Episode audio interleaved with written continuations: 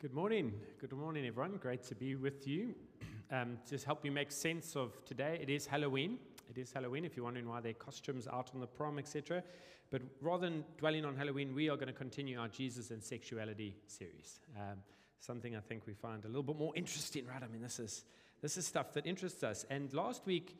Um, and I know the guests here, so I want to quickly bring you up to speed. Last week we talked about the fact that this sexual desire we all have is powerful. And so we need to think about how we respond to it. And the one response is to fear it, is to fear it. And we put a little equation saying, you know, when you fear this thing, you often try to put moral standards in place, you apply your willpower, and you hope that that'll create holiness. But there are many difficulties with you, this and reflecting our own lives. We admit that the equation doesn't often work out like that. Often it actually doesn't result in holiness, it results in failure. I think in particular, some people, you know, maybe did a deal with Jesus in their life. They said, okay, Jesus, I'm going to I'm going to give, give this to you and I'm going to exert a lot of willpower, and then you're going to bring someone across my path years from now. I'm doing a deal with you, Jesus. And it's been years, and that person hasn't come along yet. And, and the heartache of that um, is something that's real. Uh, and, and often, it, although we were, we were trying to do a deal with Jesus, we actually weren't, weren't often aware of his grace to us, not just in the provision of someone later, but right now in our lives today. So it's, it's, with, it's with a lot of pain that you might identify with that as being a primary response that you've had during your life. The second response could be the following that you just follow your sexual desires. The equation here is if you've got a desire and there's someone else who consents, just go for it. That's what's going to lead to freedom. And we've, we've tried that as a society all over the place. But I'd say that if you do look around, uh, the answer isn't freedom. It's actually a lot of disillusionment. Um, here are a group of people that didn't do a, a deal with Jesus, kind of just said, No, I'm going to go do whatever I want. But yet, on reflection, look back and say there've been a lot of wounds inflicted on myself and on others. And the question right now then is to ask, well, does Jesus have something else to offer? Does Jesus offer us something different? And the answer is yes. The answer is yes. He asks us to answer this question Who am I becoming? As I steward the sexual desire I have, who am I becoming? Because you're not created, I mean, you're not a coincidence. You are created. You have been made with a design and with a purpose in the image of God. And therefore, like every other area of your life, you offer it up to Jesus. And you say, Jesus, form me, shape me, help me to know what it means to be made in your image. And it'll go a little bit like this that you get a vision for what God intended as the inventor of sexual desire, as the creator of heaven and earth, what did he intend? What's the vision for our sexual desire?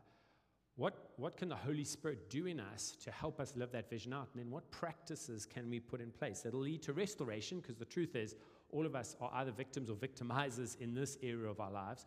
And so we all need restoration. But ultimately, restoration might just be getting us back to kind of the starting point. No, transformation is what's on God's heart for us. And so that's the focus for today. We're going to be looking at what Jesus taught on marriage, and in particular, saying, okay, what's the vision for marriage? How does the Holy Spirit empower marriage? And how, how could we practice some things to see our marriages flourish? And now, in the room today, I know there are lots of different people, right? Straight off the bat. I know that there are people who's single, and today is like a, oh man, now you're reminding me I'm single. There's a lot of pain. Maybe you're single and you say, no, I'm actually leaning in. I'm, I'm grateful to kind of get the opportunity to learn. Uh, perhaps you're engaged. You're sitting here today, and I think we do have Laureen and Jeremy, hey? You guys at the back there, well done, guys. These guys are engaged. I know about you guys being engaged. And um, great excitement. Jeremy's with another great church, Josh, Josh Gen, in our city. And so Laureen's going to be going off there and joining that church family. And for you guys and others that you might know, I want to pop up a slide at the back here. This is our pre marriage course. It's, our, it's something I can't talk a lot about today, but there is a whole course online invite friends and family. It's open to anyone in our city who's saying, I'm about to make a massive thing. What is, what is the vision for this? And this course is something that opens your eyes to what you're getting yourself into. I also know, obviously, that there are people who are married here. They might be married hanging in there by a thread. There's a crisis, there's a pain.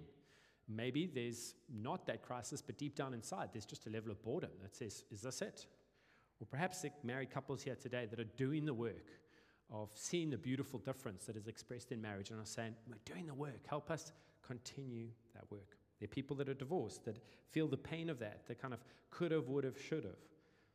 And I think that all of us, that ourselves, have had parents who experienced all these things themselves and, and kind of are living our lives in reaction to what we experienced, our own families of origin. So, right here today, there is such a huge span of people. And I want to say that we as a church are gripped by this metaphor of church as family, brothers and sisters, mothers and fathers. And so, whilst I'm not able to cover everything in one sort of sitting here this Sunday, we're going to continue for a few more weeks. We're going to have ministry time afterwards, opportunity for Q&A here. Let's be a family that trusts each other and keeps building together as we talk about this important issue. And now, regardless, regardless of where you find yourself, the church is the one place you can ask your questions and gather. And the church is the one place I hope that you will hear the vision that Jesus has. You will hear what Jesus has to say. And you'll see the connection between what Jesus has to say about our sexual desire and how it is that that is best expressed in marriage, as Jesus defined it. Man and woman joined together in covenant. That is the safe place for sex to be expressed.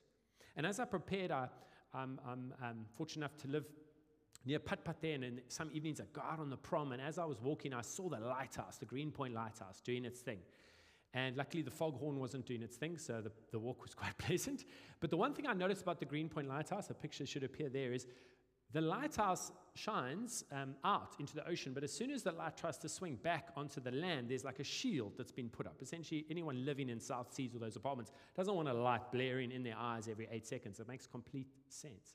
And I just felt God say to me at that time, you know, when we gather and we look at what Jesus has to teach us about sexuality, let's not put shields up that protect our lives. You know what that feels like? It's like you're sitting there and you're going, oof, I hope my spouse heard that point you know, or oh, that couple that we, we've been praying for, I really wish they, they're listening to this message at this point. I hope the single people aren't saying, oh man, this is like a wasted Sunday. No, I know all in our hearts put up shields. And I felt just God saying, no, no, no, take that shield down. Allow the light, obviously, to speak to everyone else, but allow it primarily to speak to you. Because this is a message for every single one of us. All of us need to see that vision that Jesus has. And we're going to compare and contrast what Jesus has to teach with the story of South Africa at the moment. I say the secular story is that the story that excludes God. It kind of says, no, to everyone, you choose. That's kind of the story. That's how our constitution has been laid out. And so I'm saying it's a story, but there are many, many stories, actually. And I want to quickly just capture the vision that we as South Africa as a nation have for marriage. Uh, South Africa is one of the most liberal constitutions in the world. In South Africa, you can get married to any combination of men and women. Uh, legally, polygamy in South Africa is an option. One man can marry uh, many women. And quite interestingly, here's a photo. um, earlier this year in June, there's a green paper out on marriage, and it has been pointed out that at the moment we're a little bit unconstitutional because men can marry multiple women, but a woman cannot currently marry multiple men. And it's called polyandry, and it has now been put in the green paper that that will change. That from finalization of this uh, new Marriage Act, women will be able to marry multiple men. It's been fascinating to watch the commentary on this. One commentator has four wives. He is a reality TV star, um, following his, his relationships. And he speaks out against it. He says, Many people say I'm being a hypocrite by saying that a woman shouldn't marry multiple men, but I'm not going to be silent on the issue. I believe it is un African. That's, that's this particular gentleman's view. It is fascinating to look at how our definition plays out. And, and that is, um, that is how South Africa has defined marriage. Say scratching below the, the surface level, I'd say that most of us say whatever form it takes, it should be about happiness. It's about entering into a contract with someone else who, who makes you happy. and you partner together to get a good deal out of this. But truthfully, it's getting harder and harder to find someone that will do that over the long haul. the average stats in South Africa show that men are getting older before they get married. I will pop up here. But you can see the average age was 36. The latest stats from SA say that um, most men will marry for the first time at age 37. Likewise, women are getting older, the first um, marriage often happening at the age of 33. this longer waiting period has meant that many people are saying, look, it's unrealistic to wait for sex before marriage, and so uh, only at marriage. And so we will, you know, do what we need to do. Uh, we don't want to be oppressed with anyone telling me what to do with my sexuality as I take um, this decision to delay marriage. Now, the, the obvious thing to say is that sex results in children, right? That's how, that's how children come about. In many ways, we kind of think about these two issues separately, but if we put them together and we say, okay, what is it doing to define marriage in any way we want and to essentially say that sex doesn't belong exclusively in marriage. That attitude and that story, along with a horrendous history of migrant labor in our country, has created a fatherlessness crisis in South Africa. And I did some reading on it, and the United Nations report has fascinating comparison across different continents and countries. And do you know that globally, 75% of children under the age of 15, 75% of children under the age of 15 live with both a mother and a father? Okay. In South Africa, what do you think that number is? It'll appear now 32%. Only 30, 32% of South African children grow up with a mom and a dad in the home. Have a look at the rest of the stats. You'll see one, 4% stay with just the dad, 42% with the mother, and a whole fifth, 21% of children in South Africa don't live with either parent and are raised by aunts and uncles and grannies and grandpas. I don't, I don't really know how you found yourself here today, but I think anyone looking at that would say that is a crisis. That is a problem. That creates carnage. I would suggest we've got a vision for marriage. We've got multiple visions for marriage, but they're not working. And we see the pain of it. So, what is, what is Jesus' vision? What does he offer? Remember, this is a man who was killed not because he was a nice guy that did lots of you know, quaint teachings. No, he was killed because he subverted power structures. He taught another way of living that, were, that, was, that was anathema to, to those leaders at the time. They couldn't handle it, and so they moved against him. And there's one example in Matthew 19. We've looked at it already, but let me remind you. They, he's trying to get tricked out by the, by the leaders, the Pharisees. And they try to ask him a question around divorce, saying, you know, is it legal for a man to get divorced? They're trying to trick him. And this is how Jesus answered. This subversive storyteller, this is what he says. He answers with a story. He says, Have you not read that he who created them from the beginning made them male and female? And said, Therefore, a man shall leave his father and his mother and hold fast to his wife, and the two shall become one flesh. So they're no longer two, but one flesh. What therefore God has joined together, let no man, not let not man separate. See, Jesus, at a time where he could have really redefined marriage and gone crazy, he goes back to the beginning. He goes back to Genesis 1 and he says, There was a beginning, there's a creator, there's a designer. And that's massive. I mean, that is actually the ultimate point of departure if you're looking at this whole area of sexuality. You've got to settle this thing first. Is there a God or isn't there? That, that's the big issue, right? And then you can answer all the other questions that come tumbling, tumbling down from there. I mean, I'm a pastor, I lecture at UCT, I bump into people, and as soon as people generally find out I'm a pastor, one of the early questions is, okay, so what do you think about gay marriage? It's like, it's almost teed up as the question of like, are you cool or are you a bigot? Like, let's just find out. And it's a, it's, it, it, it's a bit like the Pharisees asking Jesus the question. It's kind of the modern day equivalent. And what I like to do, and maybe you can adopt this as a practice, is I say, hey, man, thank you for being interested in this very important question. But, and, it's, and it's quite a personal question, right? I mean, we're talking about what people do with their sexuality, this very powerful part of what it means to be human. And I mean, this is personal. This is like, this is big. This has massive implications. And so I, I want to find out right up front have you got time to talk about this? Because I really, want, I really I want to talk about it, but let's set aside some time for it. And then, secondly, you know what I found discussing this thing is that often we can create more heat than light. We can judge each other, we can cancel each other, we can go ballistic instead of just listening to each other. So, besides spending time, would you, would you be open to being open? Would you be open to listening to each other, not canceling each other, and really having a good discussion about it? And nine times out of ten, people are like, okay, yeah, let's do it. Let's, let's set aside the time. Let's set aside a time and let's look at truth. And at that point, I don't jump in and answer the question. I say, look, here's how I see the world. I believe that there is a God who created it, and the more we understand Him and His design, the more we understand life. There's clarity. Truth brings about clarity, and clarity is so good for us. And I've noticed that this God is gracious and loving, and He fills my life up with His Spirit. And I do fall, of course. I'm not perfect, although I'm a priest. I actually have a priest, right? That's the thing that gets me up in the morning. I have a priest, not the fact that I am a priest, and He renews me by His grace and His forgiveness. And his love blesses me to be a blessing to others. And that defines how I live my life. And I look to him, not just around sexuality, coming from an all boys school where, quite frankly, I was shaped to be a pervert. I bring that before him and I ask him to renew me in being sacrificially loving towards my wife. And that's the point of departure. And so if you don't agree with that story, we are going to probably be at each other's necks very quickly because we're not even close to each other, understanding the origins of life and the meaning and purpose. And I've had some fascinating conversations on a place I can take you around the GSB and around the city with people, and we've really genuinely understood each other and gone, so bro, I'm blessing you because I've been blessed. I'm not here to, I'm not here to, to kind of uh, create heat with it. I'm, I'm here to share what God's done in my life. And, and I'd say to you that that is an opportunity to be like Christ in our city at the moment. And when you do that, you, you, would say things like, well, if you are looking at him and you want to teach, well, Jesus taught there's male and female. There are these distinct roles, equality, but yet beautiful difference. And you'll notice in marriage, it's about leaving and cleaving. You honor your family of origin, but you're creating a whole new family that's going to give expression to the love you have for one another. And as two become one, what's happening here? God's unifying you and God's joining you together. And hopefully over time, not always, but you can, you can out of that love create and, and have children that you cherish and love. And God has joined you together and let man not separate. You see, this was a teaching that Jesus, the, the kind of normally subversive, put in play. And he challenged them. Paul came along later in an early church. He, in Ephesians 5, wrote this. He said, Therefore, quoting Jesus, quoting Genesis, says, Therefore, a man shall leave his father and mother and hold fast to his wife, and the two shall become one flesh. And he says, This mystery is profound. I am saying that it refers to Christ and the church. He quotes Jesus, but he expands that vision. He says, You know that this marriage thing is actually about that Christ and his church. And he's saying this mystery is profound, but that's what I'm referring to.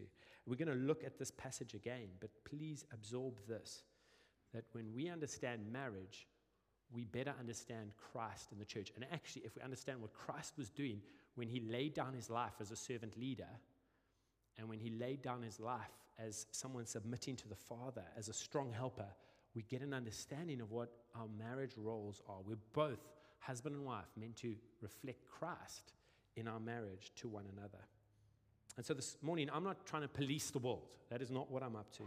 I'm trying to show you that if you look to Jesus Christ, this is what he would be teaching you distinct roles within marriage, beautiful mutual submission, equality, but distinction.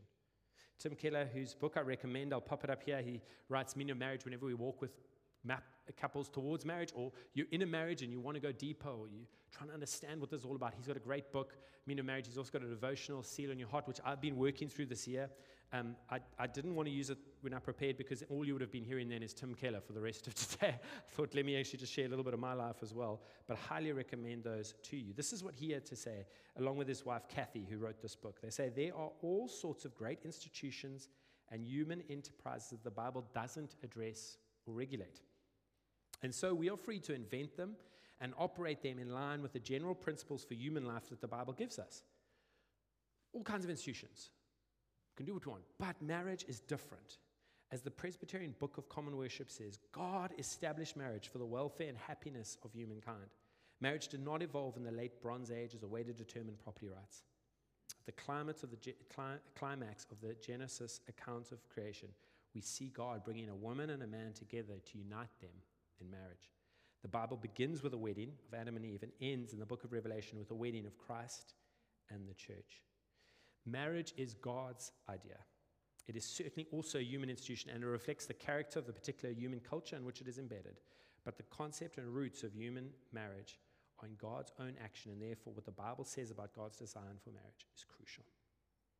So, just to say, what is your vision for marriage? Which story do you believe? Is it a hybrid? Is it a cut and paste? My only comment to you would be that that hybrid kind of approach promises the best of both worlds, but very often leads, leads you to a lack of clarity and confusion that can hurt. Your sexual desire, I put it to you, is too powerful to leave this area kind of unexamined and inconsistently lived out. Perhaps the best way to see the distinction between these two stories is to look at the difference between a contract and a covenant uh, a marriage as a partnership or marriage as a deep union. And I actually go to uh, Chief Rabbi Jonathan Sacks, who passed away a few years ago, and he gave a, a series of talks, also sort of coming out of the Genesis understanding of, of marriage. And he wasn't talking about marriage in particular, he was talking about a broader themes, but I wanted to just tease out the difference between a covenant and a contract with you. So over to our Chief Rabbi. He says, Economics and politics are arenas of mediated, principled competition principled competition for money or power where individuals struggle to survive and beat others. But social goods like knowledge, trust, learning, friendship, and love inherently work differently. The more I share, the more I have. Social goods don't operate by the logic of scarcity and zero sum games. So, where those goods are involved, we should promote, promote cooperation rather than competition. That cooperation can take two forms a contract or a covenant. In a contract, two parties, each focused on personal interest, come together for a specific purpose from which both benefit for limited time. In a covenant, two people come together with a moral commitment to stay together in good and bad times for the greater good, and by doing so are transformed. Contracts are about interest, covenants are about identity. Contracts benefit, covenants transform. You see the difference? What vision do you have, contract or covenant? Leanne and I started dating uh, 15 years ago, almost to the day. And very early on, she painted a vision for our marriage, and she used the DVD to do it. The DVD was The Notebook. I'm also noticing around schools a lot of boys called Noah, right? And I dare say this movie, instrumental. Noah uh, meets Ellie and declares his undying love for her. He, he pours it out big time. He's on Ferris wheels, he's on lakes. You'll see all kinds of nice pictures of how he is romancing the girl. And then finally, you have this scene where they are in later years. She's got dementia, and he's reading from her notebook the story of their romance. And for a brief moment, she comes out of her dementia, recognizes him, and they dance to their song before she lapses again into dementia. And he repeats this every day as they relive their love for one another. Now, that is a vision for marriage. The only problem is it skips 50 years. 50 years of unbelievably hard work as they work out the beautiful difference that what it means to be a man and a woman, right? It just kind of goes, oh, look at the romance, look at him reading to her uh, in dementia. Good luck, you know, good luck. And you might think, Paul, that's your unique kind of vision through the notebook. I looked up the top wedding song in the world right now. It is authored by the poet Edward Christopher Sheeran. It is called Thinking Out Loud. And here are the lyrics When your legs don't work like they used to before, and I can't sweep you off of your feet, will your mouth still remember the taste of my love? Will your eyes still smile from your cheeks? And darling, I will be loving you till we're 70. And baby, my heart could still fall as hard at 23. And I'm thinking about how people fall in love in mysterious ways. Maybe just a touch of a hand. Oh, me, I fall in love with you every single day. No, no, no, no, no. But this is the song, right? This is the vision many of us have. We want the old people dying together. We want the spark, the romance, but we have no clue, really no clue how to connect those two events. Well, that's why we're going to talk about practices now. We're going to talk about practices. And we're going to end then with an invitation for the Holy Spirit to empower us as we do this. And so the vision of this institution of marriage, mutual submission, it gives us a, a what and a why. Now we're talking about the how. How does this actually play out? And Ephesians 5, where Paul talks about this, is very helpful because at that time, in the first century, Aristotle had widely used household codes, and they were essentially helping regulate relationships around husbands and their wives, husbands and children, and husbands and the people that worked for them, their employees. And this was kind of like laid out as to how it should happen. And let me tell you how Aristotle saw it. He said, No, wives, serve your husbands. Children, serve your dad. You know, employees, look after your master. I mean, that was clear. That's the line. That's the power dynamic. And along comes Paul and he says, Whoa, whoa, whoa. There's something going to be subverted here. There's something that needs to change. So let's read together around what practices were intended for our marriages. This is Paul writing. He says, Be filled with the Spirit. Be filled with the Spirit, addressing one another in psalms and hymns and spiritual songs, singing and making melody to the Lord with your heart, giving thanks always and for everything to God the Father in the name of the Lord Jesus Christ. Submitting to one another out of reverence for Christ. So that's as Christ follows together. That's how we get along. We submit to one another because of God's goodness in our lives. Then he applies it to the marriage. He says, Wives, submit to your husbands as to the Lord. For the husband is the head of the wife, even as Christ is the head of his church, I mean his body, and is himself its Savior. Now, as the church submits to Christ, so also wives should submit in everything to their husbands. Husbands, love your wives as Christ loved the church and gave himself up for her, that he might sanctify her, having cleansed her by the washing of water with the word so that he might present the church to himself in splendor, without spot or wrinkle, any such thing, that she might be holy and without blemish. In the same way, husbands should love their wives as their own bodies. He who loves his wife loves himself, for no one ever hated his own flesh, but nourishes and cherishes it just as Christ does the church, because we are members of his body. Now, pause in there to our ears today. There's some words here like submission that hit us hard, and we need to go back into the first century, understand a bit more of those household codes, and then walk it back to us today in Sea Point. See, at the time in Ephesus, there was Artemis. She was a female goddess, and there was a massive statue. Picture Cape Town Stadium, but on steroids. And people would gather to celebrate her and, and, and, would, and would sleep with temple prostitutes as a way of worshiping. This was a view that, that was kind of expressing this work hard, play hard culture. Does that, does that sound familiar? A city built around working hard and playing hard. And in this time of the view of women was that almost that they were almost people. They were kind of around but not fully accepted. And that was in the Jewish culture. In the Greek culture, it was even more so. Uh, female babies were left uh, out in the open to, and would die of exposure. Uh, men would typically be allowed to run amok and, and essentially would uh, have wives much younger than themselves. And what might strike us today as being like way outdated, at that time was actually radically, radically against the grain. Let's see verse in, uh, in verse 21, this call to mutual submission. All men and women called to submit to one another, the spirit filled submission. You see, in, in the sweep of the whole book, what Paul was saying is Jesus Christ is uniting heaven and earth. He's starting a new kingdom, and he's talking about how Jesus does this.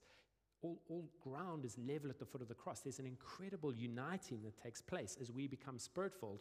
The operating system becomes one of treating others as more significant than yourself. It's like a slam against self centeredness. That's the operating system Jesus comes with. He says, I come from the Father, this relational being that out of the love shared by the Father, Son, and Spirit created man and woman. in the same way, because you made an image, we want you, out of your love for one another, to go out and love others and submit to their needs. And so the goal of marriage then is, is love, which is defined not as you do this for me, but is defined by self denial and sacrificial love. And he therefore says, so in order to do that, here are the practices that are going to lead to that. Okay, this is how you close the 50 year gap in the notebook, right? This is how you can actually do the Ed Sheeran thing for the, for the long haul. And counterintuitively, husbands, you need to lay down your lives. A culture that's telling you everyone needs to serve you, that's not the direction. No, you need to lay down your life, just as Christ laid down his life for the church. At what point did Jesus bail? At what point did Jesus go, nah, look, a little over the top right now? He went to a cross. He went to the, the crudest form of crucifixion. At no point did Jesus go, tap out, cons list much longer than the pros list. I'm out, right? This is the call for husbands. This is the standard. We to be like Christ, a servant leader who lays down his life. And you might say, Paul, that's an isolated incident. No, no, no. Let's go look at the church in Corinth. A church gone wrong, a church with all kinds of weird things happening, messy church on steroids. And here we read Paul doing something quite incredible in 1 Corinthians 7. He says, The husband should give to his wife her conjugal rights, and likewise the wife to the husband. For the wife does not have authority over her own body, but the husband does. And all the guys are like, Yeah, that's the one, that's the verse. But Paul goes on. Likewise, the husband does not have authority over his own body, but the wife does. The consistent teaching that there is a unity that comes here, which is so radically countercultural at that time. People would have gone, What is this? This is not at all appropriate. This is against nature, this is against custom. Husbands, lay down your life for your wife. She has rights on your life just as much as you got rights on hers. This is not talking about women and men generally. This is talking about marriage, be clear, husband and wife, trying to work out the practices that give expression to the vision God has for marriage. And likewise, the call on husbands is laid down their life, same for wives. You see that, wives, submit to your husband. Just as Christ laid down his, his will to the Father and came to the cross together, empowered by the Spirit to do this rescuing work. There's a call here for a wife to be Christ like in her submission, to be Christ like in becoming a strong helper in the marriage. Whilst husbands are called to be servant leaders, wives are called to be strong helpers. At this point, again, it's worth noting at no point does this mean abuse in marriage is allowed, whether physical or emotional. And if that is the case, please speak to us. There's forgiveness that needs to be extended, but there's also legal action that is appropriate. And we, as a community, want to protect anyone who finds themselves in this abuse of the teaching and misuse of the teaching. But here's the thing laying down your life for one another in marriage is doing what Christ did for his church. And those are the practices that start to build a deep satisfaction and a deep joy. If I think of this area of sex in particular, I think of Joyce Meyer, who, who tells an interesting uh, story. She says there's a new husband shop in New York. You can go and get yourself a husband, ladies. Fascinating. First floor, you walk in, there's a husband there, and he has a job. Very exciting. Now, here's the deal you can keep going up the floors. Once you go up a floor, you can never come back down. So, once you're up a floor, you can never come back down, and you can decide do you take the husband with a job or do you keep going? And most women say, Look, this is exciting. He's got a job, but I'm going up one more floor. Goes up one more floor. Here's a man with a job, and he's good with children. Getting better. But, ladies, do you stay or do you go? You go. You go. Got a job, good with children, and he's good looking, ridiculously good looking, whatever that means for you. Things are really looking good. Do you tap out at this point, ladies? I mean, what do you do? Do you go up one more floor? What do you do? And at this point, you obviously go up one more floor because you're like, let's just see. And up there you go, and there he is.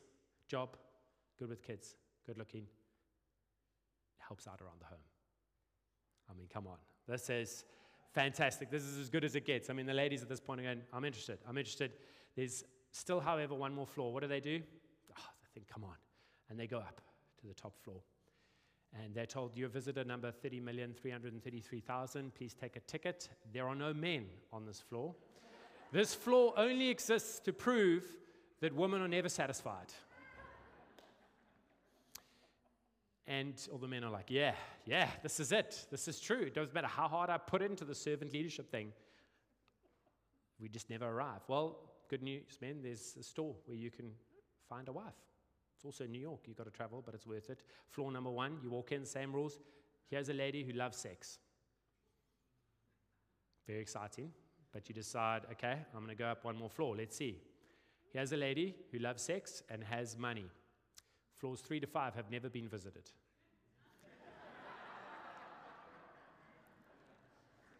and what you have at this point is just in a microcosm the beautiful difference that is designed here that somehow men, in order to feel emotional intimacy, would love to have sex, to then kind of, oh, now remember, there's all this stuff going on, but we're unified. Women, on the other hand, want the emotional journey and the connection points to then be consummated in the act. And so you put these two very different people together. And I'm speaking in broad, general terms, of course, with all the caveats. But how is it so hard to get this right? What is going on?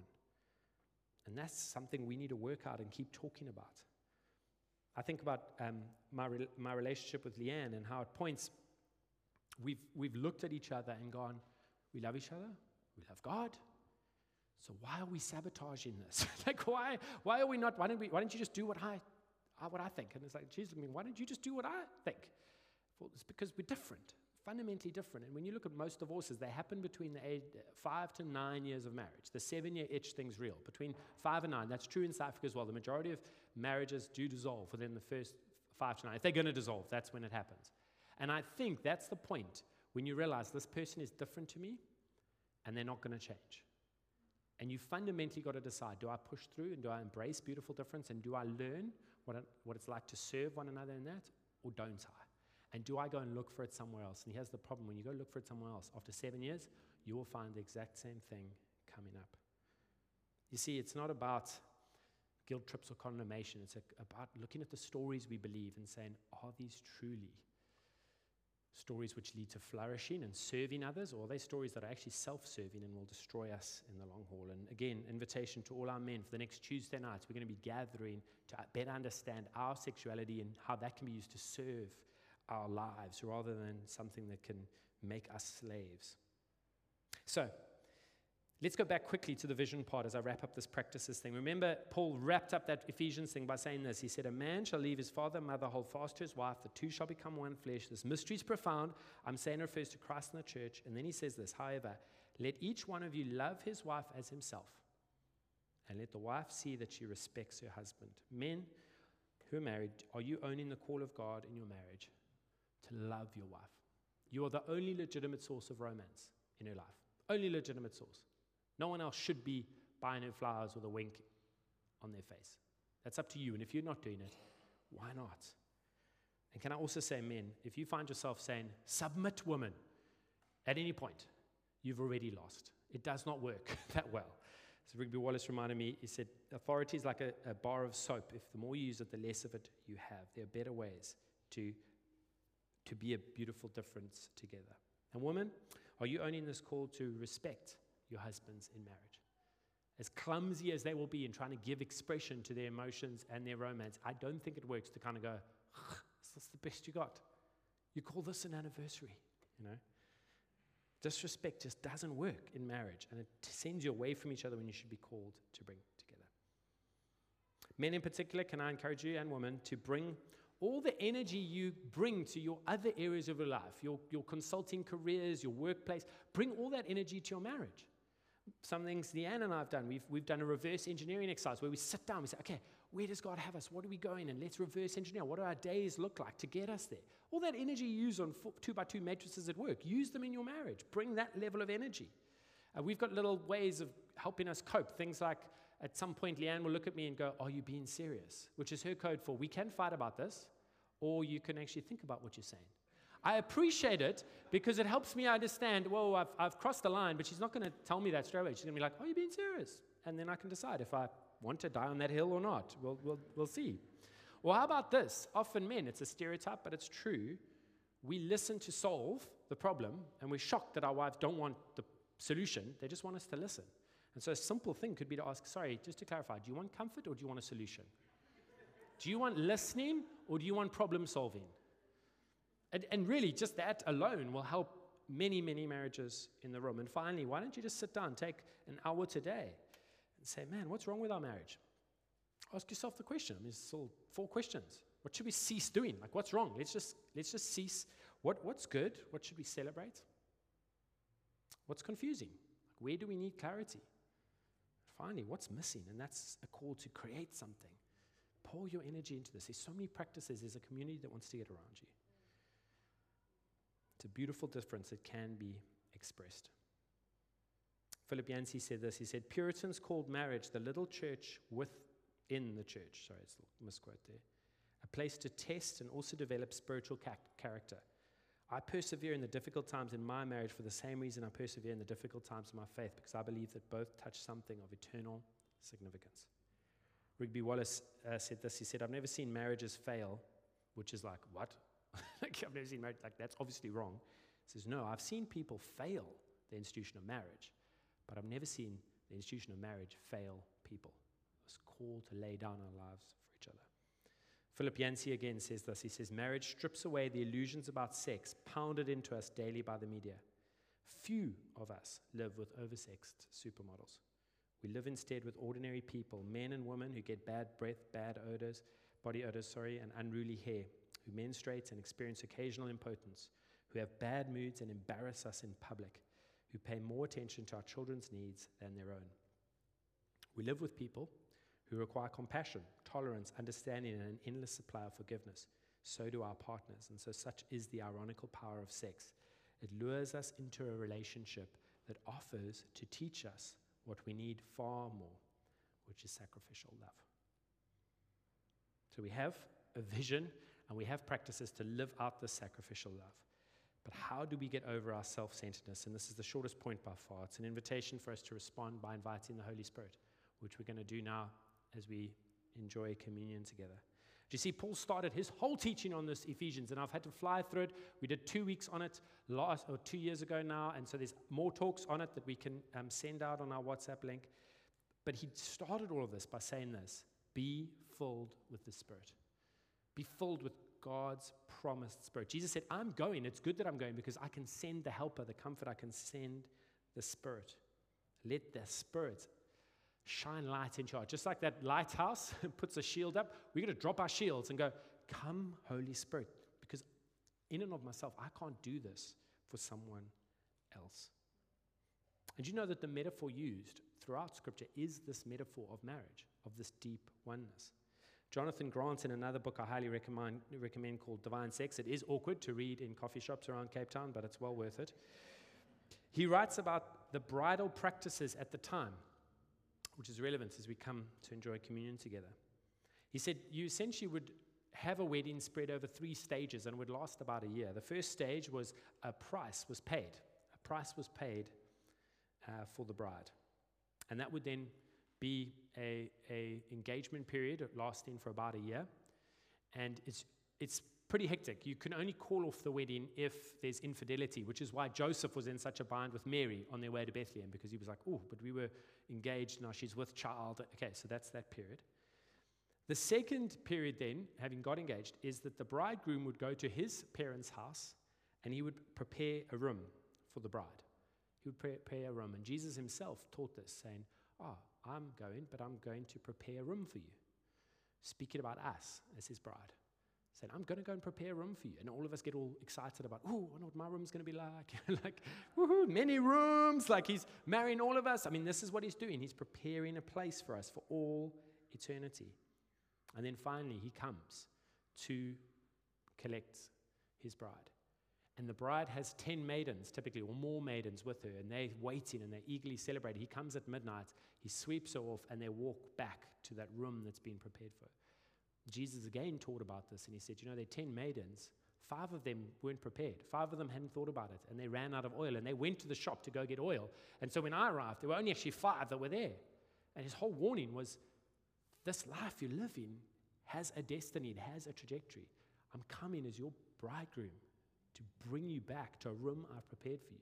You don't have to wait for that day. You can live in anticipation of that day. And so I've given you this communion meal as a way of both celebrating but also warning you about me coming back. Will you be ready? Because I am coming again. You see, when Jesus comes to unite heaven and earth, the image given is that of a wedding feast. In Revelation 19, this is what we read Hallelujah! For the Lord our God, the Almighty, reigns. Let us rejoice and exult and give him the glory, for the marriage of the Lamb has come.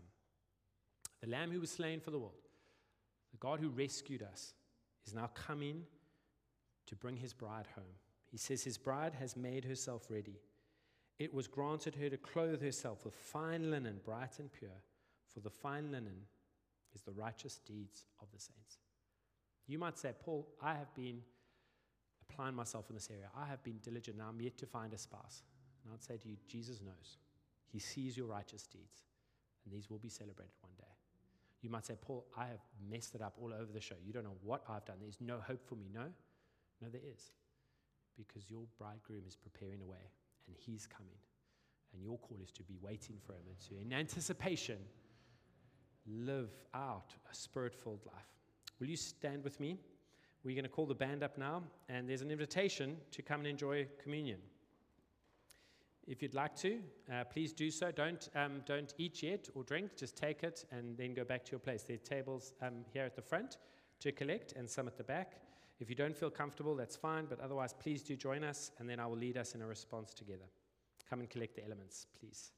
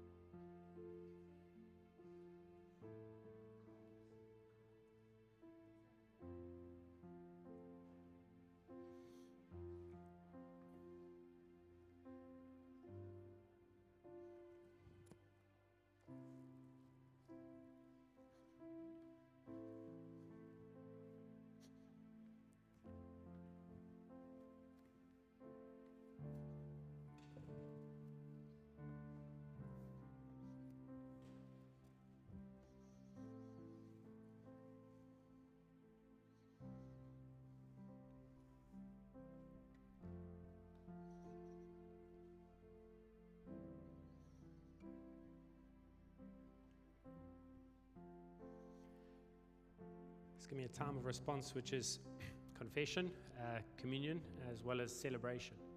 Let's take a time now just to confess the truth that every single one of us has not had the vision that has been described today. We certainly haven't had practices aligned with that and are in need of restoration and transformation. We've lacked the Holy Spirit and we've been part to reliance on our own means. How does God look at that? Well, God sends his son. He's relentless in his pursuit, he's relentless in his love. And he invites you now to confess your sins and to invite the Spirit. So do that now. Confess your need for him and invite the work of the Holy Spirit.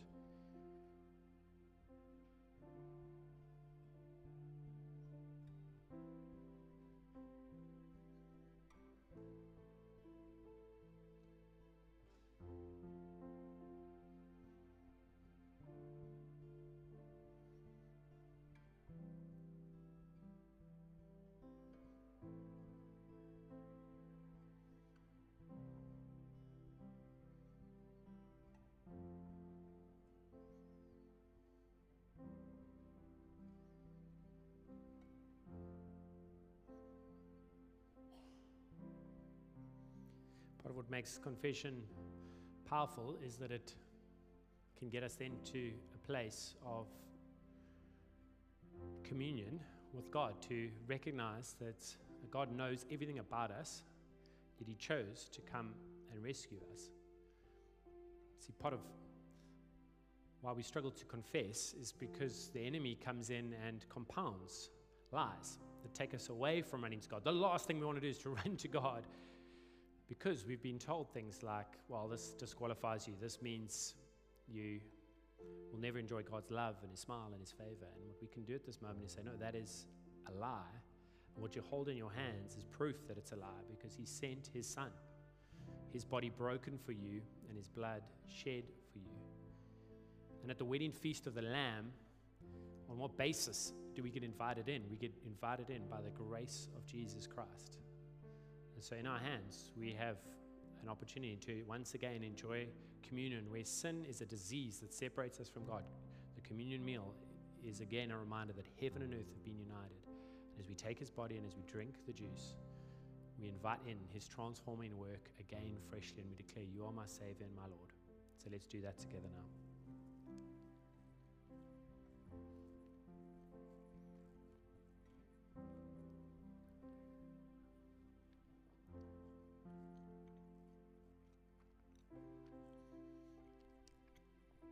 So after confession, communion, we now get to enjoy celebration. We get to enjoy celebration. This is the God who invented marriage, who invented all that sexual energy. He's the one who created this whole world, including you, and done his ways and for his glory. We have reason now to say, worthy of every song we could ever sing, worthy of all the praise we could ever bring worthy of every breath we could ever breathe. We live for you. Let's celebrate together now.